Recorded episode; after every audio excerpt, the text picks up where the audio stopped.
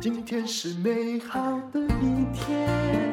欢迎收听人生实用商学院。我今天要讲一个非常有趣的主题，叫做有限的注意力。这是一个心理偏误的问题，在商学院的组织行为学里面会举很多例子让你学到。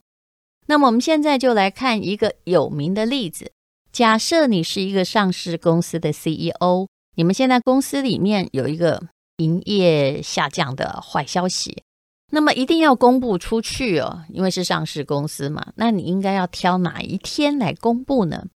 答案是周一 A，B 周二，C 周三，D 星期五。听完这个问题之后，你应该心里有一些答案，相信。也许你会跟我一样选星期五，为什么呢？你应该有你的理由，我们的理由应该差不多吧？好，好，所谓的组织行为学上的有限注意力哦，讲的就是星期五效应哦。那星期五效应在讲这个之前呢，为什么选星期五呢？我们先来说这个理论哦，也就是每一个人的注意力在认知过程之中。其实都是有限的，我们要注意的事情太多了，所以我们常常会焦灼或者是纠结于一个点。在我们处理信息或任务太多的时候，我们自己会分配注意力。那你就可以看到了，其实比较厉害的人，他会把他的心力关注在比较大的地方，对小的事情视而不见。你不是常常听说，呃，这个一个科学家哦，他本来哦就是。因为在工作，所以没时间吃饭啊、但他很饿了，他就想把一个蛋放进电锅里面，想要把它蒸熟。结果等他真的哎，又做了实验，再回来看之后，打开电锅，发现电锅里面是他的手表，大概就是这个意思。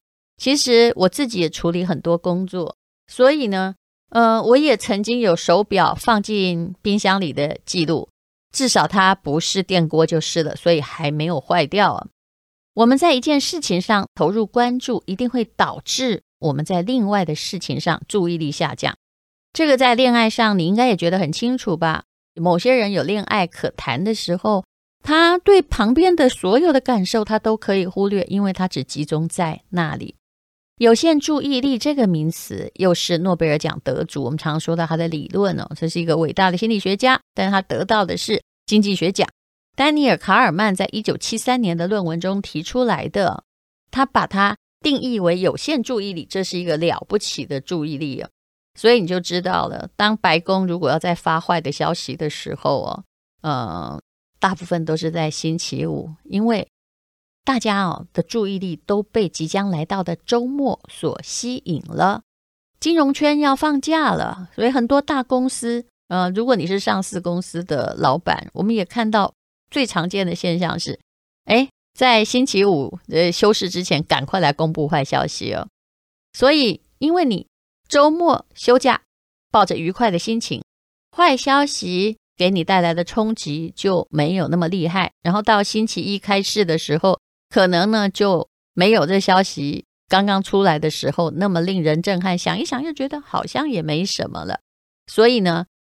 任何上市公司通常就把坏消息拿到星期五来公布，好消息当然是星期一要公布了哈，因为这样造成的价格的冲击，就往下的冲击会小得多。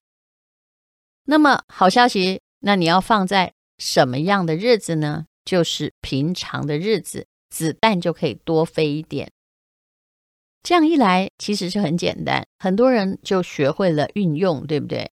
所以，为什么你常常要在爸妈心情好的时候才把坏消息“我考得不及格”告诉你呢？因为如果他心情不好的话，哇，这个东西刚好变成他情绪的出口，那就完蛋了。所以，这个发现呢，是帮了很多企业的大忙的。在八零年代啊，也有一个期刊有一篇论文哦，这个作者其实就发现了，只要在星期五公布的消息，有进一步去研究的话。市场价格的反应比其他的日子要低十五趴，交易量要低八趴。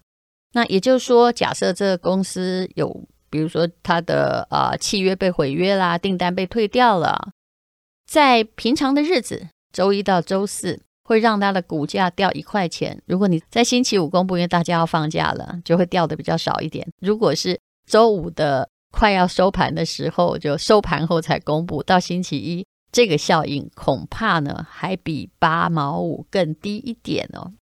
那么大家应该知道了，星期五是一个很好运用的时候，还有爸妈心情很高兴的时候，是一个宣布小小坏消息的时候。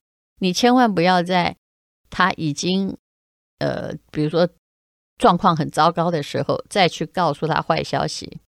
那么这个在呃美国的有一个剧里面哦。其实这是写白宫的某个电视剧，官员就常常玩这一招，叫做 Friday News Dump 啊，星期五才会才能够公布的消息。除了星期五效应之外呢，还有一个有限注意力的其他效果，叫做 CPI 效应。其实当我听到啊，CPI 不是就是呃。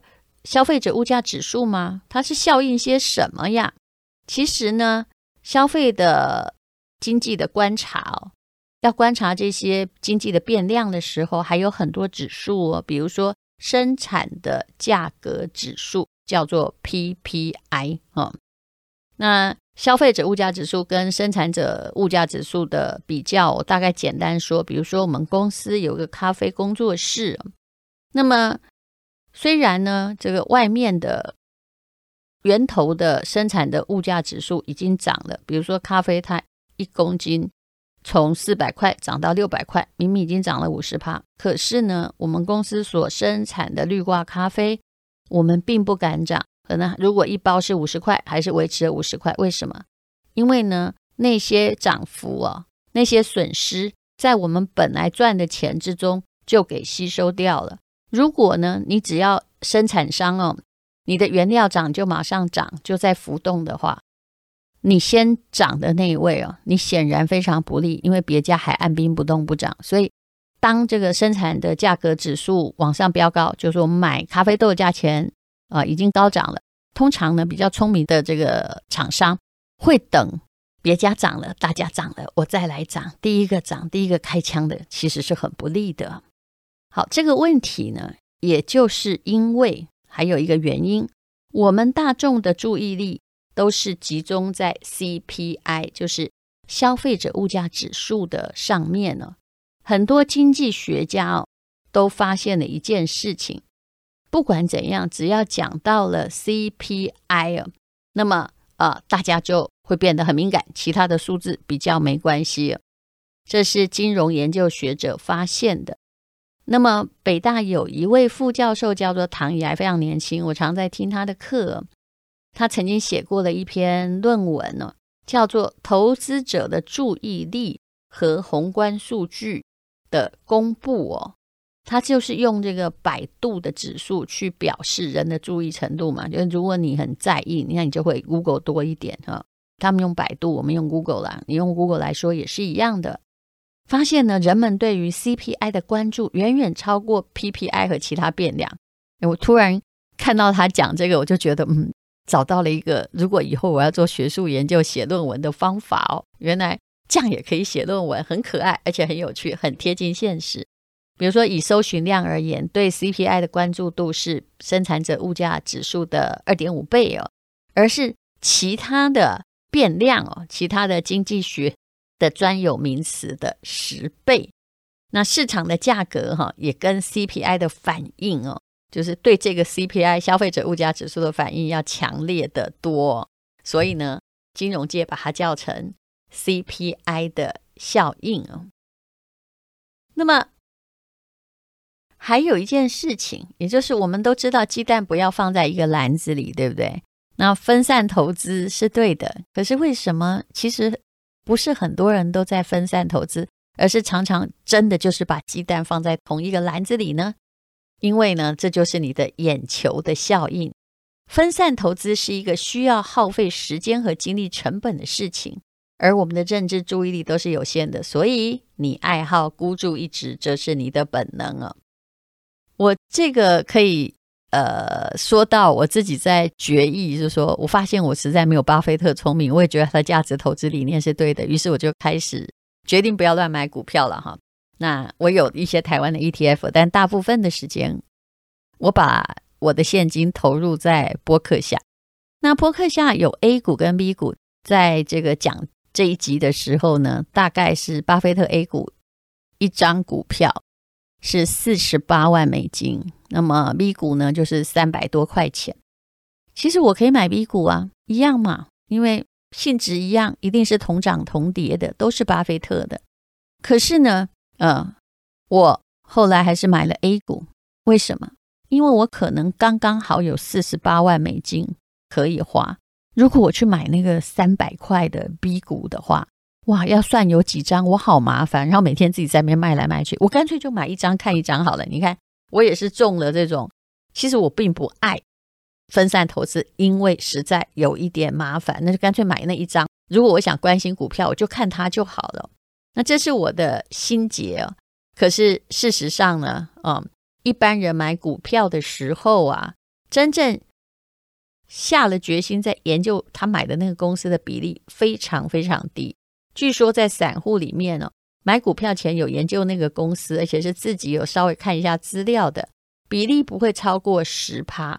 那请问，连买一个股票不超过十趴，如果你有一百种股票，那怎么办呢、啊？你不是要当那个股市分析师了吗？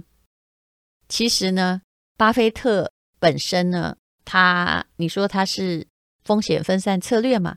好像也不是哦，他也是很重仓在下什么可口可乐啊。啊，最近也是重仓在下苹果，为什么？因为巴菲特认为啊，其实他的股票内容以这个公司的资金而言，哦，实在不算多。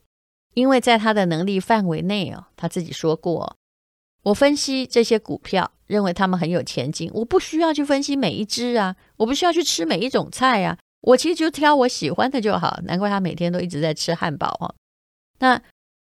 我只要把资金投在这些确定的好的资产上，并不需要去分散在那些我不确定它好不好的资产上面。所以这个理由让人家觉得本身就无法反驳。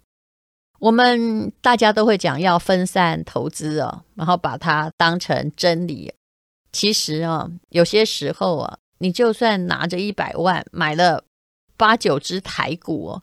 看起来好像分散风险呢，但是事实上呢，也还是在台股这个篮子里面，然后也很可能呢，你买到的也都不是什么好鸡蛋啊，你放的也不是什么样的好篮子。但是说真的，在投资上面呢，专一是不容易的啊，要做到的是很难。但是呢，你的注意力却没有办法管那么多个。所以这个叫做分散投资的效应，就是你知道要分散，但事实上你并不是真正的分散的。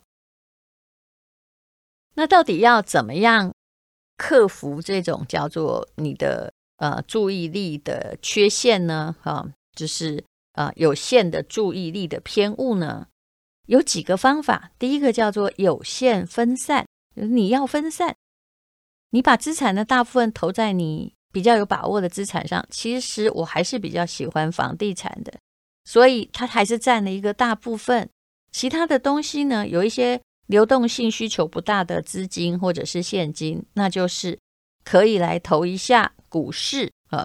那么这对我而言哈，这每个人的个性不一样，它可能对我而言比较不会花费那么多的注意力，毕竟。我自己想做的事情非常多，投资自己恐怕要比投资任何东西来的重要。即使到了这样的年纪啊，我们的时间精力是有限的，所以呢，你不要研究太多，只要研究你熟悉跟容易上手的就可以。像有一阵子在二零一零年，我开始研究日本房地产，我那时候我真的遇过一个人，他动不动就一会儿加拿大，一会儿又要问我纽西兰。我说我不是世界房地产专家，哎，我也不需要关心每一个国家哈。那个，我又不股市老师，你要问我一篮子台股，我全部都要。事实上，你现在要问我很多金融学理论，我也不懂啊，因为我没有研究。理论实在太多，世界上的星球也太多了。还好，目前我们只需要专注地球这一个。那有多少叫做分散投资？其实并没有一致的规律。为什么？这跟你的性格有关，还有跟你的专业有关。嗯，如果你是做半导体的，在半导体公司，你真的觉得你行业大好，那你为什么要分散投资呢？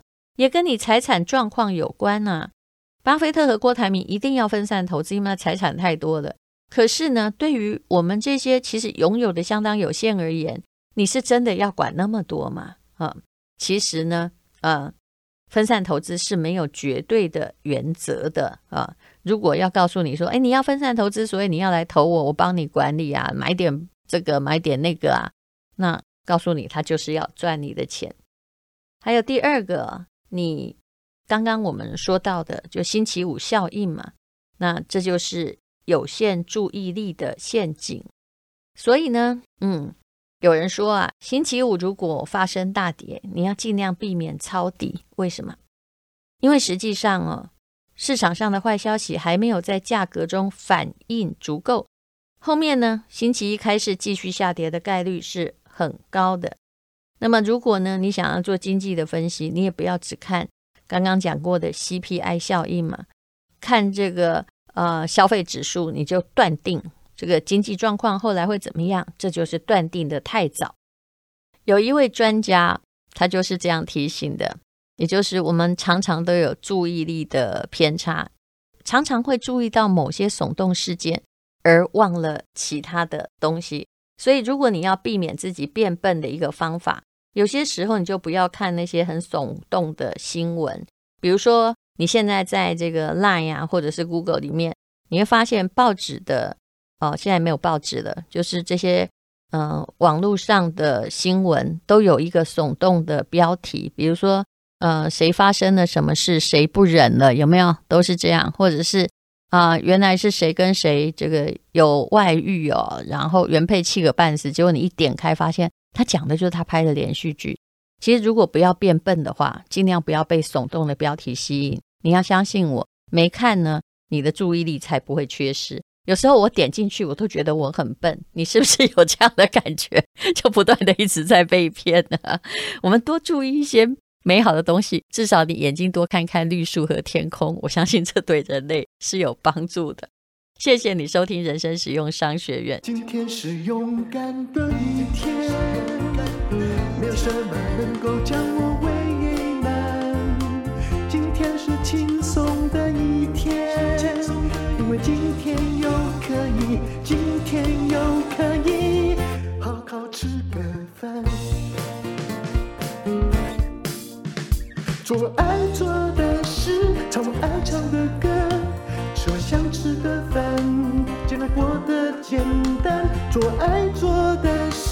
唱我爱唱的歌，吃我想吃的饭，尽量过得简单，尽量过得简单。这里要做一下小广告，我还有一个 podcast 的，嗯，也很荣幸的是历史类的，常常是第一名，叫做《人生不能没故事》。那么现在在讲《西游记》，《西游记》总共三十集，讲完之后就会放《封神榜》。如果大家有空啊，在跑步运动或没事的时候，我觉得那边的故事挺好听的，请你听听看。